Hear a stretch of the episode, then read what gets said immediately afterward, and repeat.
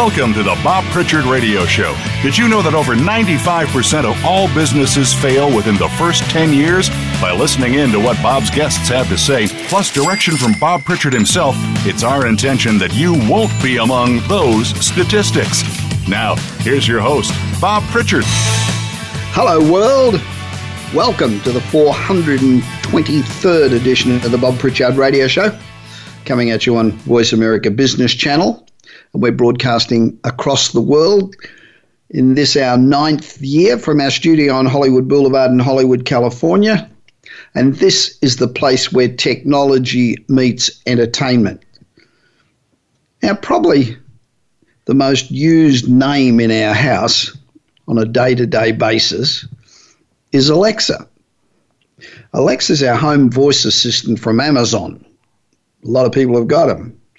Alexa's built into half a dozen devices in our house.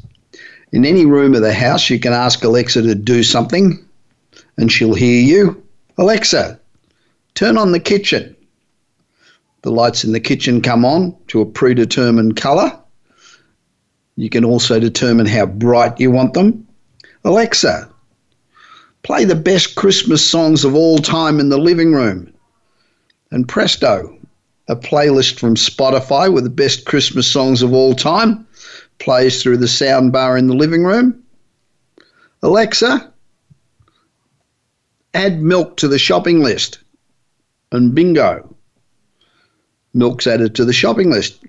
Now, they're all basic Alexa commands, but she's capable of so much more.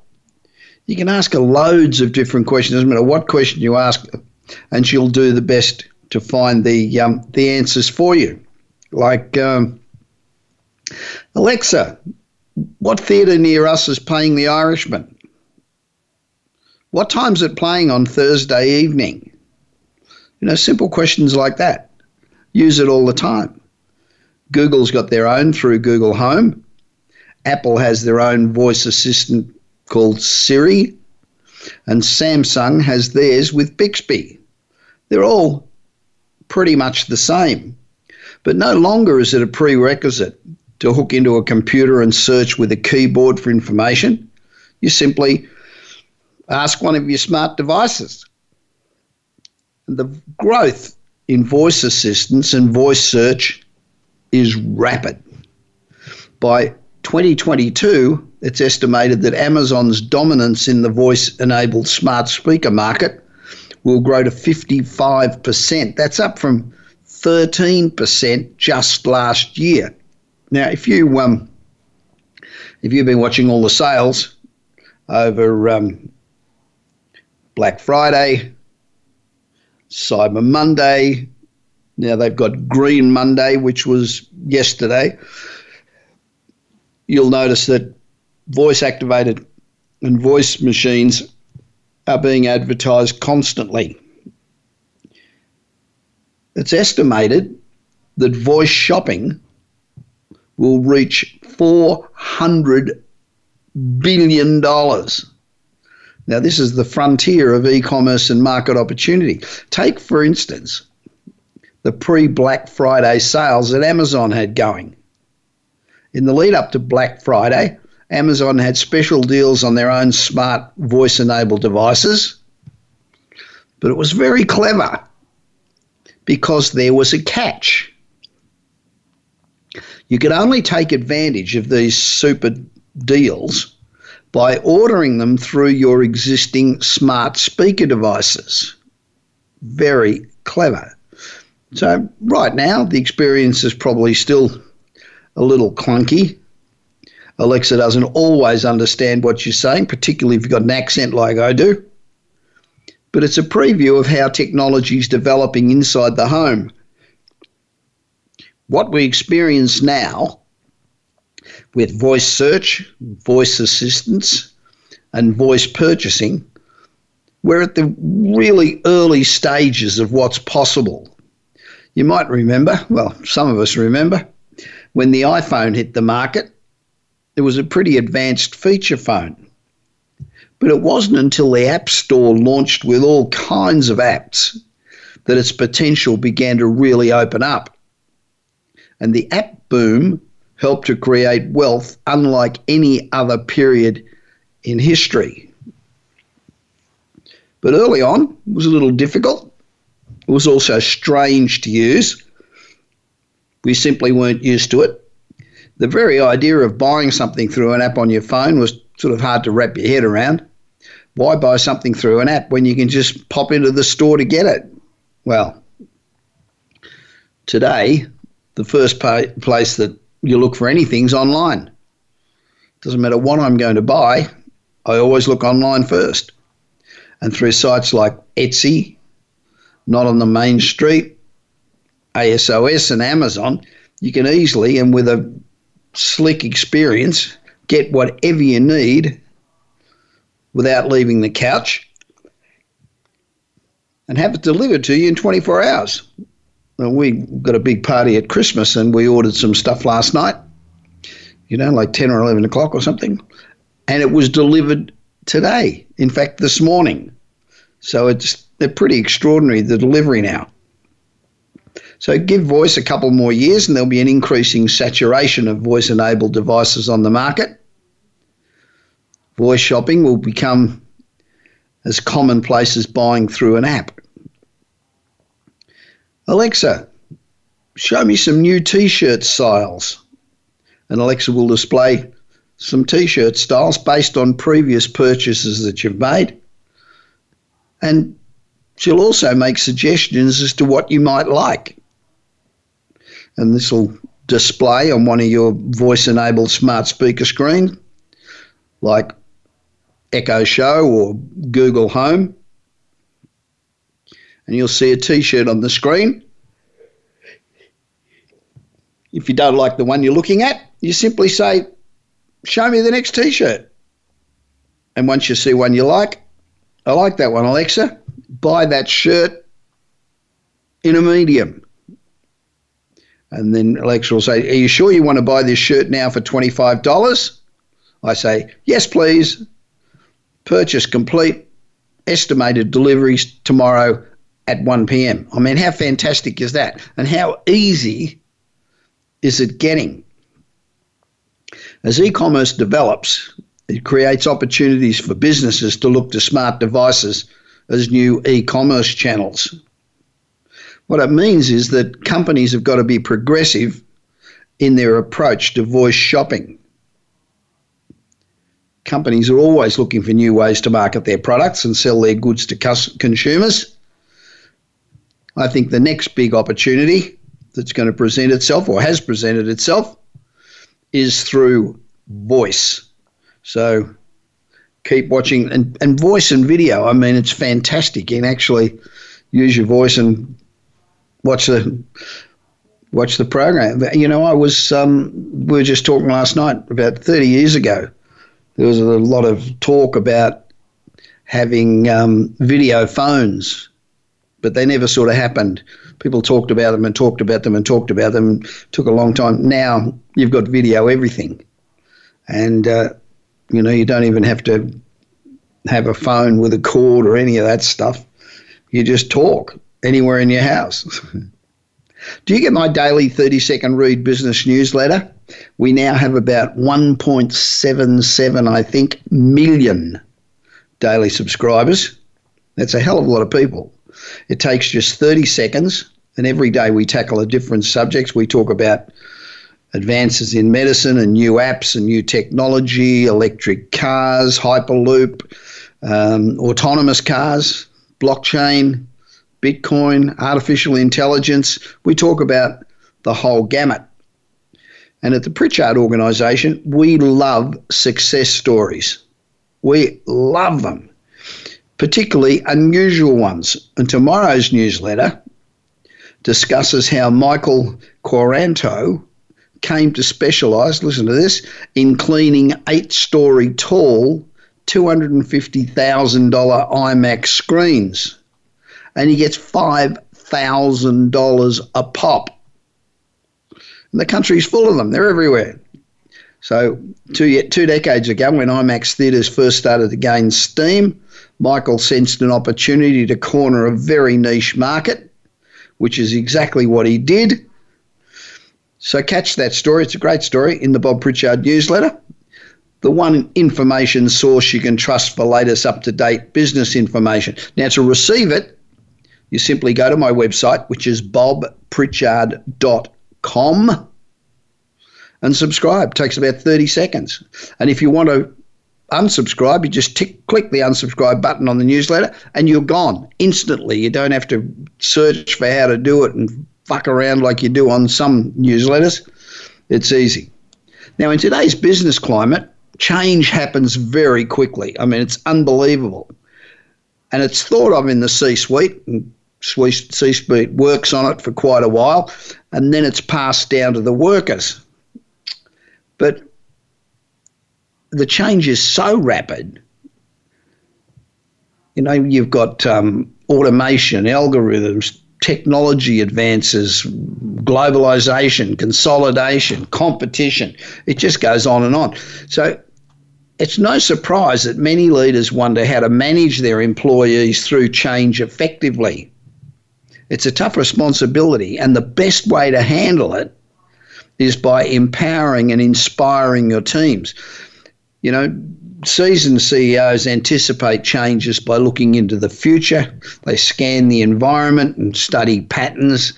They operate with a future focus, and therefore, you know, they when they're ready to institute change, they're ready and they understand everything about it. But when they explain it to employees, employees don't necessarily they don't understand it for a start. They've got to learn very quickly, and they don't catch up quite as quick. And what happens is management gets frustrated. So, how can leaders successfully share their visions and inspire change in their teams? In my experience, empowering employees, not pushing them or telling them, that's the key, empowering. And as you roll out changes, you need the backing of your team if you're going to be successful. There are four strategies that will help you inspire your team to embrace change. One, share your perspective, explain the reasons for change, and then sit back and listen to their input. You'll get buy in. And when workers feel heard and respected, they're 54% more likely to stay engaged and support these new initiatives. Secondly, create an outline. Give your team an outline of the future, but let them fill in all the details. People really commit to what they create you don't have to micromanage, just unleash and channel your team's energy. That's it. Be open to resistance. Overcoming resistance might seem appealing, but it just drives the problems underground. Occasionally, those one time skeptics can turn into your biggest allies. And fourthly, once employees share your vision and act on it, you should get out of the way and let them innovate because they will. Now, change is inevitable, but it doesn't have to be painful or impossible. So, help your team coalesce around a shared vision and then power them through the hurdles. It will be extremely successful. Now, my guest after the break is Tara Annison, who's technical product manager at the PR9 network, and she was previously product manager at Lending Block a securities lending platform for cryptocurrencies and digital assets. This is Bob Pritchard, and I'll be back with Tara in just a moment.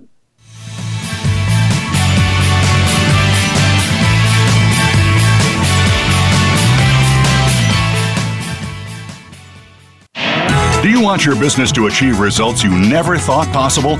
Bob Pritchard is recognized as the Business Leader's Advisor and has 30 years of experience as a straight talking troubleshooter for Fortune 500 companies and SMEs across the world. Whether you need a checkup across all departments of your business or simply want to improve marketing, advertising, performance measurement, or some other area, Bob Pritchard will work his magic so you can blow away your competition. Bob Pritchard is also one of the most in demand speakers in the world over 1,500 clients on five continents and countless standing ovations are a testament to how he changes the fortunes of business. Pick up Bob's new book, Kick Ass Business and Marketing Secrets, at your nearest bookstore or visit Bob's website at www.bobpritchard.com. Remember, if you want to be successful, call Bob Pritchard now Worldwide phone numbers and more information can be found at bobpritchard.com.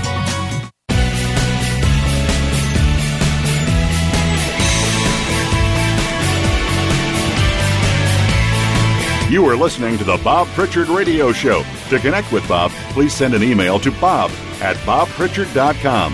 That's bob at bobpritchard.com. Now, back to the show. Welcome back to the Bob Pritchard Straight Talking Radio Show.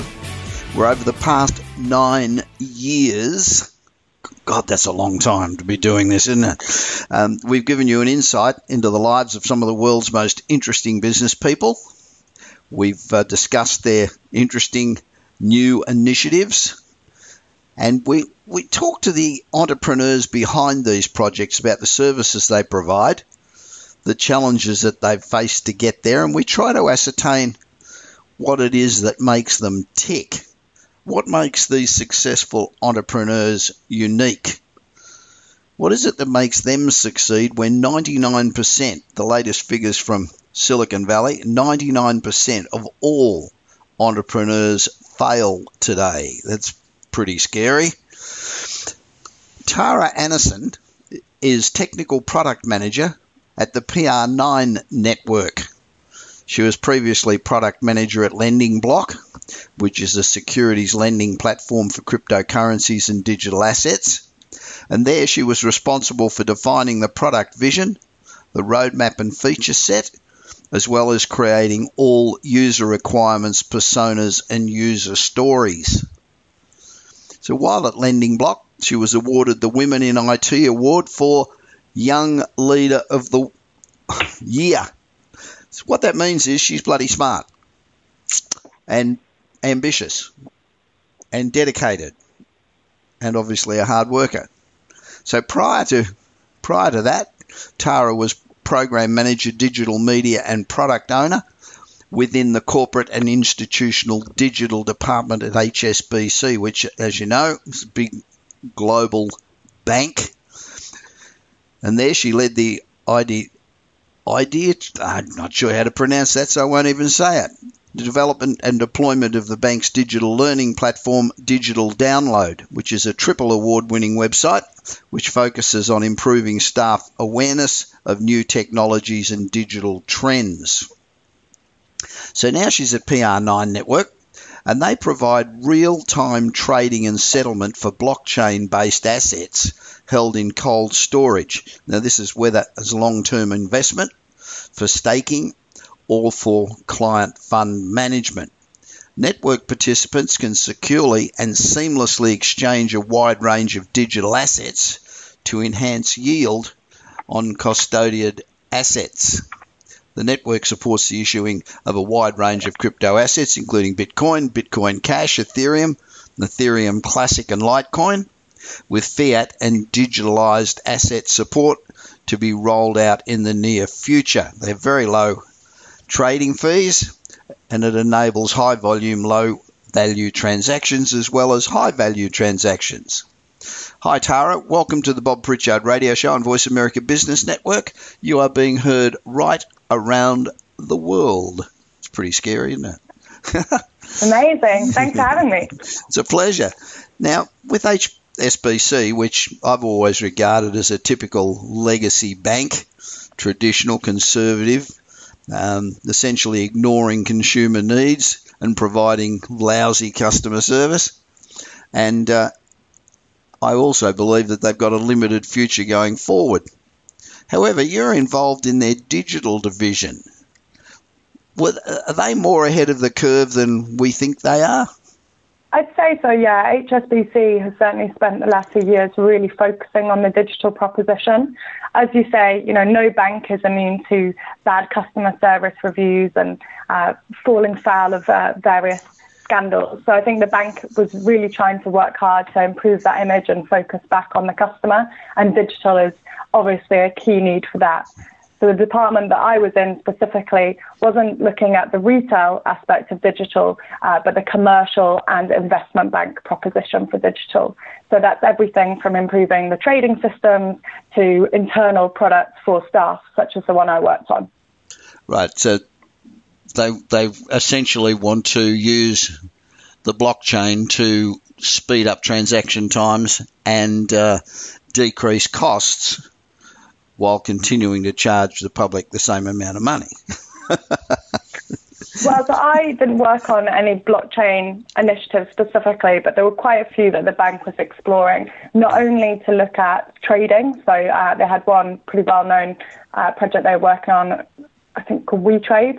Uh, but outside of that, they're also looking at blockchain for cryptocurrencies and just learning more about that space, as well as the tokenization element and just finding out a little bit more about what blockchain could do for the various parts of the bank. So it was quite a lot of exploratory work going on.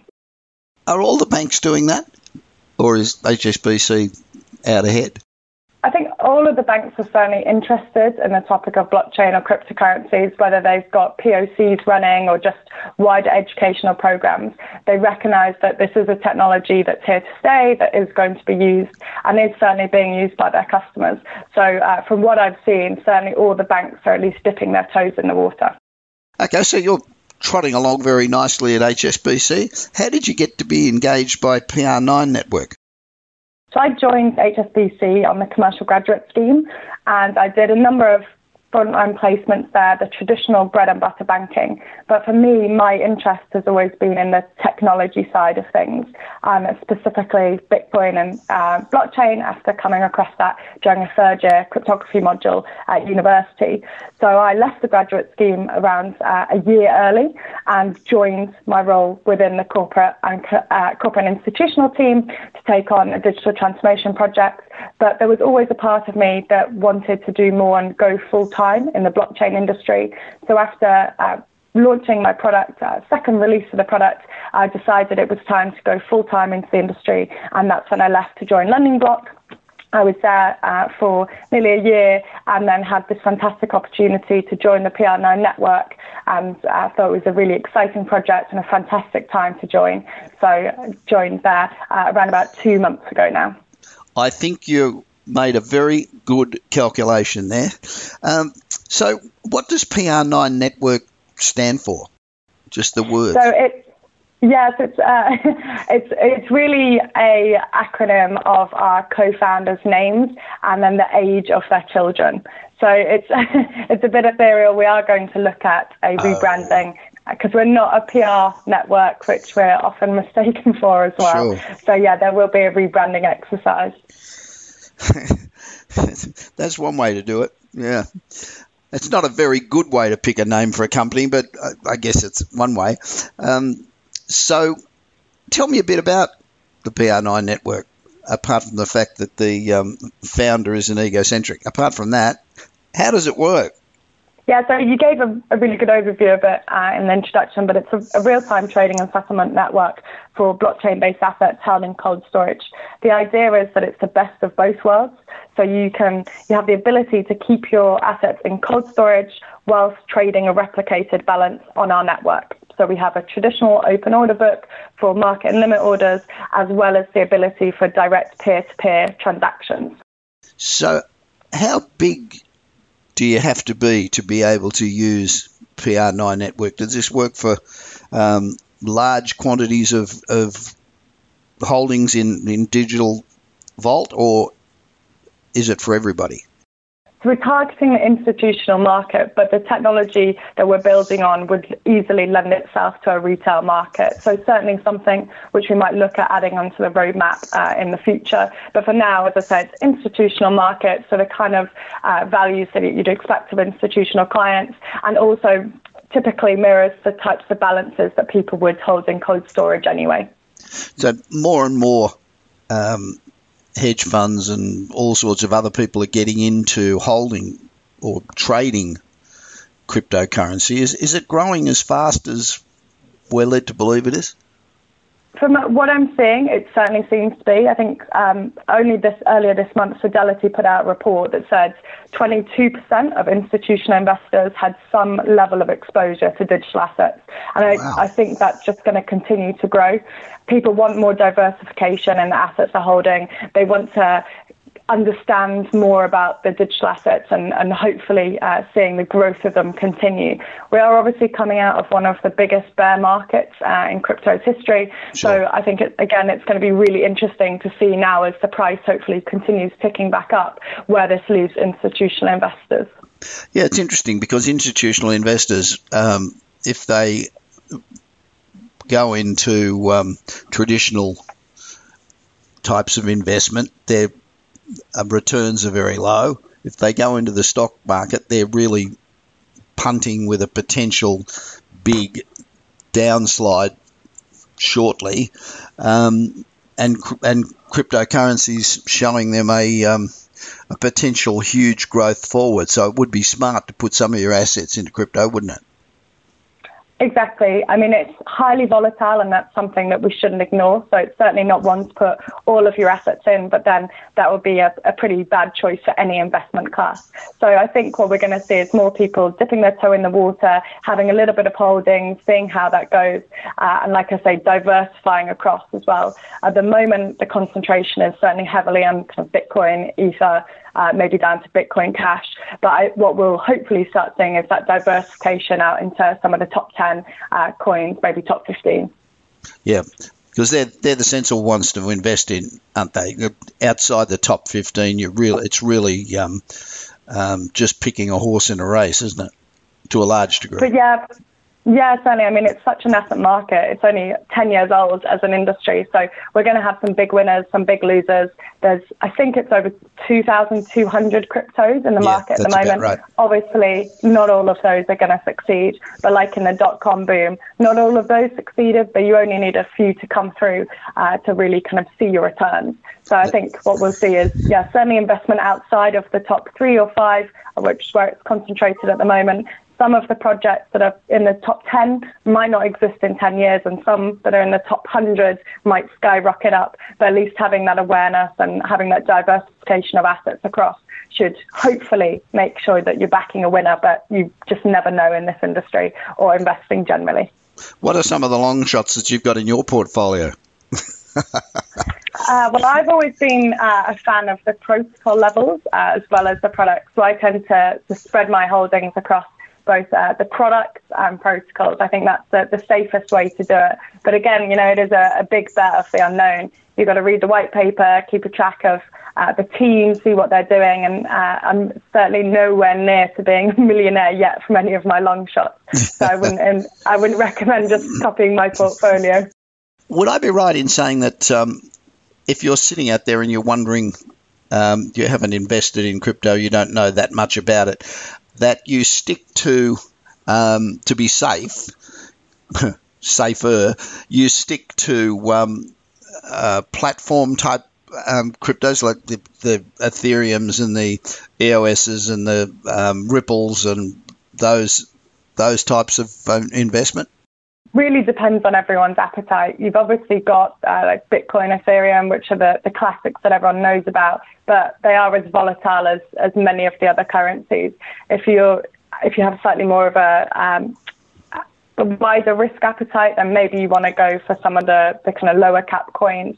But if you're just getting interested and uh, want to test the water, then some platforms and exchanges provide kind of buckets of assets where you invest, say, £10 and you get a spread across maybe the top five or, or whatever basket they've chosen. So that can be a good way if you want to dip your toe in the water and get involved without putting too much risk. Um, I have many of my friends are asking me, you know, what crypto should I buy? And I always say, you know, you've got to put in what you're willing to lose. It's a highly volatile market. Certainly don't put too much in to start with because this level of risk certainly isn't for everyone and it's by no means a guaranteed return. In fact, you'll probably lose more than you gain certainly at the beginning. So yeah, not for everyone. Um, and yeah, you really got to be careful to make sure that you're investing only as much as you're willing to lose. Yeah, I think if you're if you're going to recommend um, cryptos to your friends, there's only one thing you can be absolutely guaranteed of, and that's that you're going to lose your friends. I wasn't aware, and I haven't come across, which is interesting because I've been in the crypto space for quite a while. I haven't come across um, people offering baskets of coins. That's really an interesting idea. Um, has that been around for a while? It's the first time, and I've interviewed probably 50 people about about various forms of crypto, and uh, no one's ever mentioned that to me. Yeah, so it's fairly recent. I can't remember when I saw it, but um, it's offered by Coinbase. So you put in, say, 10, 50 pounds, and they give you an exposure across five or, however many uh, coins they support. And it, it, really is aimed at the retail market, those that want to get some exposure uh, without the kind of active trading that you'd maybe need on the higher volumes if you're picking coins yourself. If you're going to if you're going to invest in, in coins, do you um, do you need to can you sit on them or do you need to trade them to make any money?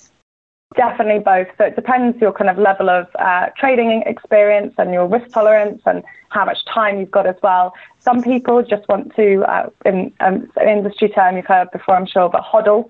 So just sit on it, hope it rises to astronomical levels. Uh, and others want to maybe day trade, week trade, or, or, maybe have a career out of trading the assets. So both can certainly be ways of uh, hopefully generating an income, and it depends on the personal level of experience. Yeah, true. I, I I found that trading's pretty tricky because you, you are never quite sure where where the um, where the top is or the bottom is, despite all the charts and everything else. It's a hard one.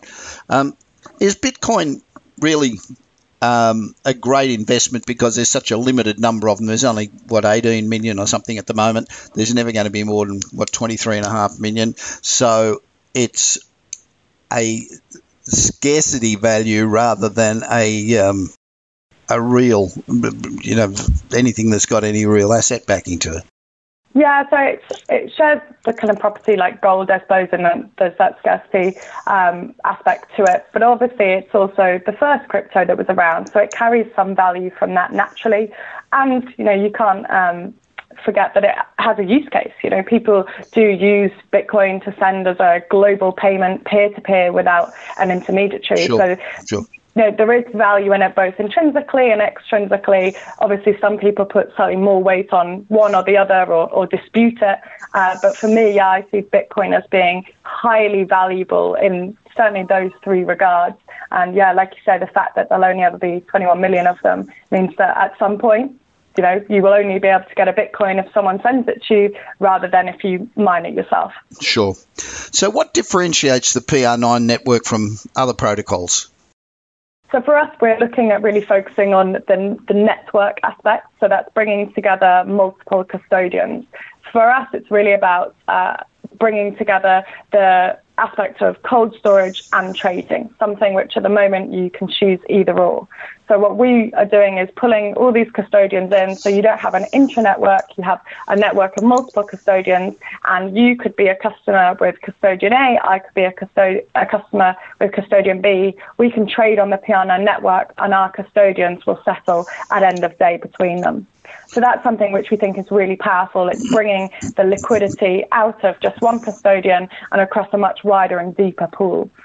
We're also focusing on choosing a sensible technology. You know, the industry has been abuzz with uh, blockchain for, you know, insert pretty much any use case. Sure. That doesn't mean that blockchain is the right choice. So for us, we're really spending a lot of time building down that value proposition and making sure that the tech stack that we're using really solves the problem that we're looking to solve. We're also, and you know, again, this is something which uh, we're seeing as, a, as an industry trend, looking at charging ultra low trading fees. The exchanges are already starting to do this as well. Um, we think this is really important because it's going to allow high volume, low value transactions sure. as well as high value transactions. Sure. So you you deal with people like the vaults and those sorts of people, right? Yeah, so uh, any custodians people have heard of, but we're looking to work with, you know, Vault, Coinbase, BitGo, all the top tier custodians that provide obviously a really good service, but high quality security. Right. How how important is that security? If you, you know, I've got um, crypto and I've got it stuck in a number of wallets around the place. Um, is that is that really risky? Yeah, so we've we've seen hacks already this year. Sure. Um, Binance, what was that? Two weeks ago, Binance found 40 million taken. Um, I think it's you billions has been taken over the last few years from attacks, whether it's social engineering or direct attacks at exchanges. So keeping your funds on an online wallet or with an exchange carries the risk associated with that. If you have it in cold storage, then the risk is hopefully a lot lower in that you'd need some kind of physical attack to, to kind of penetrate into maybe the military grade bunker or the multiple levels of security that it's hidden within. So it is a much safer option. The downside of that, of course, is that because it's so safe, uh, it takes a while to get it back out. So if you want to, let's say the price of Bitcoin skyrockets and you want to take your Bitcoin out of cold storage and sell it, this can take a couple of hours and you might lose uh, the potential profit you were looking to make. It's also bloody expensive, isn't it? It, yeah, it can be very expensive, but I suppose that's the, the price you pay for security. Whether you've got crypto or you've got diamonds and you're trying to store them in Hatton Gardens, that security does come at a premium. Yeah, but if you're, I mean, even if you, it seems to me that if you've got, even if you've got a, and I may be wrong, but even if you've got a million bucks worth of crypto, um, and you use a vault, then you've got very substantial setup fees, and then you've got a, a reasonable percentage every time you. Um, then I think they charge you holding fees, and then you get um, more fees when you trade. Um, so for somebody that's relatively small, which I guess a million dollars is, then you um, it, it it eats away that a lot of that profit. Yeah, I mean, there's other options as well. So if you've got you know slightly less holdings, then there's hardware wallets like Trezor, Ledger that provides fairly cheaper services. There's also the kind of ultimate free option, which is a paper wallet. So you know, write your private key down on a piece of paper uh, and and hide it, bury it, do whatever you want with it. But that's free storage. So depending on how much security you feel you need, your level of holdings that you've got, there's a myriad of di- different option available. and cold storage with a custodian is one. Uh, it's the the kind of most managed uh, in that like like you say you know there's someone there holding it protecting it helping manage your transactions you can put approval processes in place but if you don't feel you need that then there are other options that are of course cheaper and, and slightly uh, easier yeah so who are your target users? We're targeting institutions, so that's everything from hedge funds, family offices, uh, exchanges, high net worth individuals, anyone that has a significant amount of crypto and currently feels that pain of keeping it in cold storage, but, but wanting or needing to take it out to be able to trade it. So those are the people that we're targeting with the PR9 network, uh, as well as you know custodians more generally, because they're the ones holding these assets. They've got customers who are requesting to withdraw, maybe you know multiple times a day. That incurs fees. It's obviously operationally intensive for them. So having a network like PR9, which allows users to trade their balances on a layer two solution, uh, means it's obviously less operational work for them and certainly uh, cheaper due to transaction fees at the end of the day for reconciliation rather than for every single transaction that they're sending out to a client. That makes a lot of sense. Makes a lot of sense. Yeah, we think so too. Yeah, yeah, it's certainly an industry pain point. Um, you know, anyone that has crypto in cold storage knows that whenever you need to take it out, you know, you have to go through a process. It's not fast. You wouldn't want it to be super fast, otherwise you'd probably draw some questions about the security of it. Yeah, sure. It costs funds. So this really is it's a marriage of the world between security and trading. And when we spoke to people at Consensus, where we were last week, uh, certainly the, the industry generally and everyone we spoke to said, ah, yes, this is a problem. That sounds like a really good solution for it. So we certainly think that this is a great time to be kind of releasing more information about the PR9 network and, and really building out the proposition. How long has the PR9 network been going? So it's been heavy kind of research and development for the last few months. As I say, we've really focused on the core of choosing the right technology stack for right. the problem and also a really customer centered design on the network. So often with technology problems, uh, it's, it's built from day one, kind of go, go, go. What we've really wanted to do is make sure that we're talking to network participants. Uh, we're bringing together a council that's everyone from um, custodians through to potential clients, industry experts, to make sure that we're building a solution that's fit for all because it's a network effect rather than just building it for one custodian one, yeah. or one client. So that's meant that a lot of the early work that we've been doing is really building out the proposition and, and making sure that we're building it in the right way. Uh, so it hasn't been going for too long, but the work that we've done has really been about driving that together and making sure that we start in the best possible way. What barriers um, exist in the blockchain and cryptocurrency industry, um, and what needs to be done to overcome what whatever barriers there are, so that we get much more mainstream adoption? Yeah, so it's yeah, such a relevant question. I think for me, and especially with my kind of background in HSBC, uh, it's knowledge. So one thing I really focused on there was building up knowledge and awareness about digital trends generally, but as blockchain is my kind of favorite, technology, certainly around blockchain. When people understand it, they're able to apply it in uh, better use cases. They're able to see the benefits of it, maybe why it shouldn't be used in certain circumstances. And I think 2017 was trying to make blockchain mainstream, but by just applying it to every use case going. And that's really not a, a sensible way. So more knowledge and awareness should, should certainly help make sure that blockchain is hitting the mainstream, but in the tools and products that it's applicable for. I also just think we need more time. You know, it's a 10 year old industry. It needs to mature, it needs to stabilize.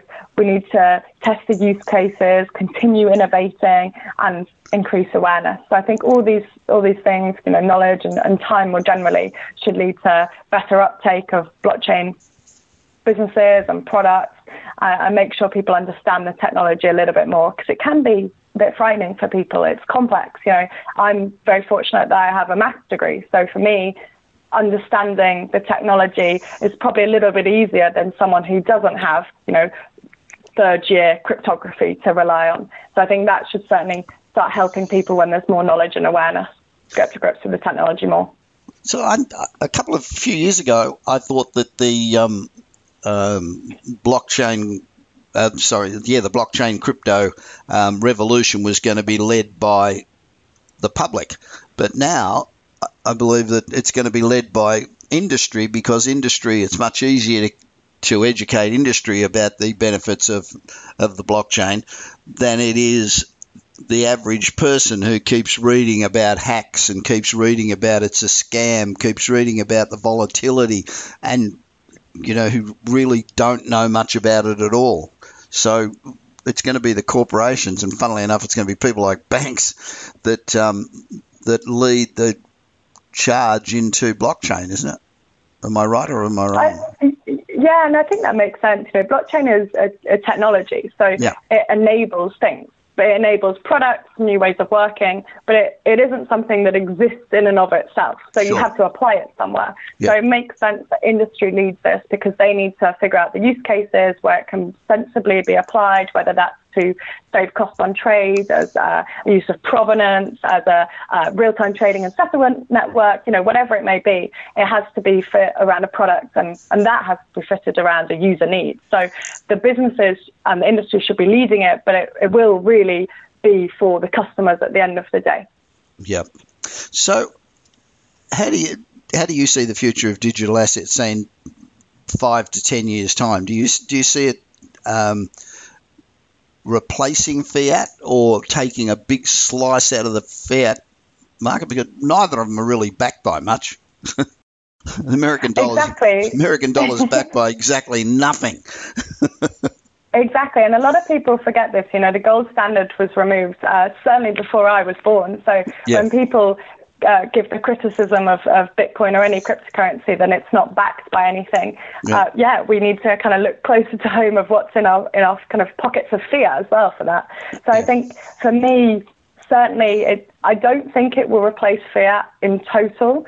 Uh, I think it will complement fiat. It will complement the digital currencies that maybe the banks and central banks look at introducing, and it will be an alternative payment mechanism, maybe more so in the developing market than the developed market.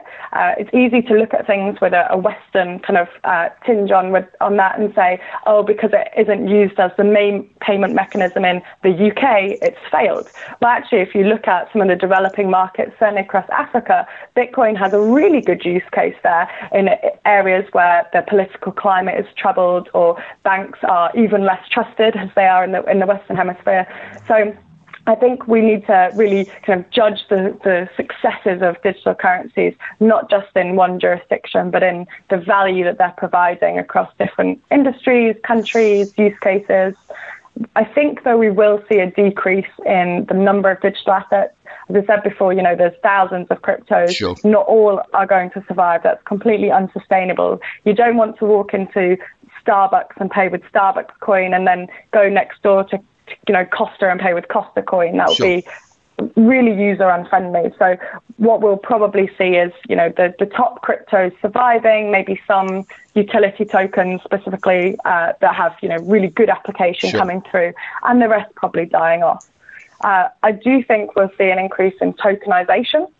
So that's across anything from traditional assets uh, like real estate, art to financial products. Yeah, and that will hopefully provide greater transparency, provenance of ownership, as well as you know more diversity in ownership itself.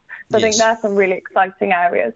Blockchain, I am incredibly bullish on on how that's going to kind of hopefully change many industries. I don't think it will replace everything because it's not a panacea, uh, but we should see some really clever use cases of it, and we are actually already seeing some really good use cases of it. But some of the value it provides is just getting businesses to look again at their tech stack and see that there's a better way of doing things. And we've seen that in banks where they've tried, say, a POC of blockchain and and thought actually this isn't the best technology to use, but we could just improve what we have by, let's say, migrating to the cloud.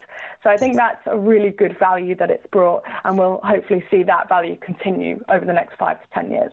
It's amazing the applications that are using blockchain. I've, um, I know of um, a group that's, um, I'm not sure of the word, it, that is using it for produce and is now about to go into livestock and whatever so that they can track, you know, almost down to the paddock in the farm where the product originated. And so you don't have a situation where in California we had a um, salmonella um, scare and they didn't know where the hell the what farm the salmonella was on. So all cos lettuce had to be destroyed when um, using um, blockchain they could isolate the actual paddock where the um, where the problem was. Um, got another friend who's um, um, using blockchain with art to protect yes. provenance and, and a whole bunch of other advantages of it. Um, one in Africa that's using it for aid. Um, there are governments that are using it to track welfare payments, etc. So its its use is very well very widespread. Yeah, sure. And I was working as uh, very recently on a project out in Hong Kong with a charity there, and they're using blockchain to track workers' contracts. So yeah. the idea is there that um, once you, let's say, a migrant worker comes over and they sign a contract, occasionally and, and more often actually than uh, it should be, they're exploited with the terms sure. changed and they have no recourse to the original contract because it was either in another language or taken away at the point of signing. Yeah. So this project allows migrant workers to store their contracts on there, and then if there's a dispute, they're able to refer directly to that.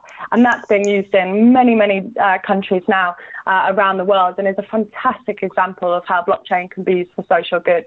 So there's so many exciting projects out there using blockchain to literally transform people's lives, and I think that's really exciting. Yeah, I do too. So, where's PR9 Network going in the next five years?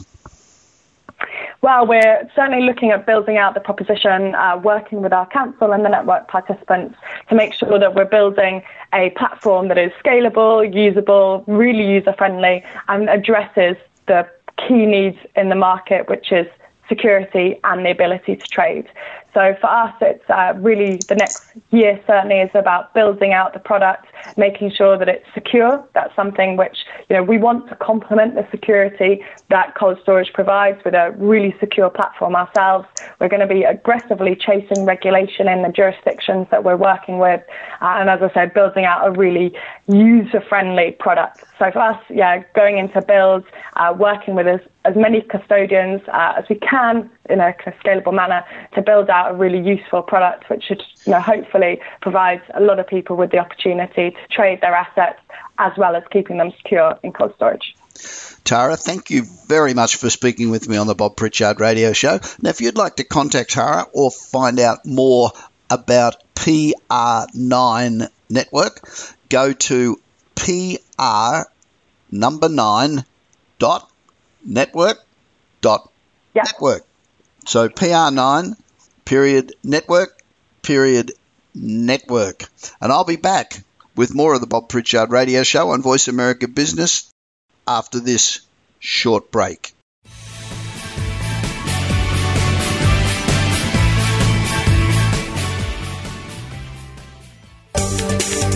From the boardroom to you, Voice America Business Network.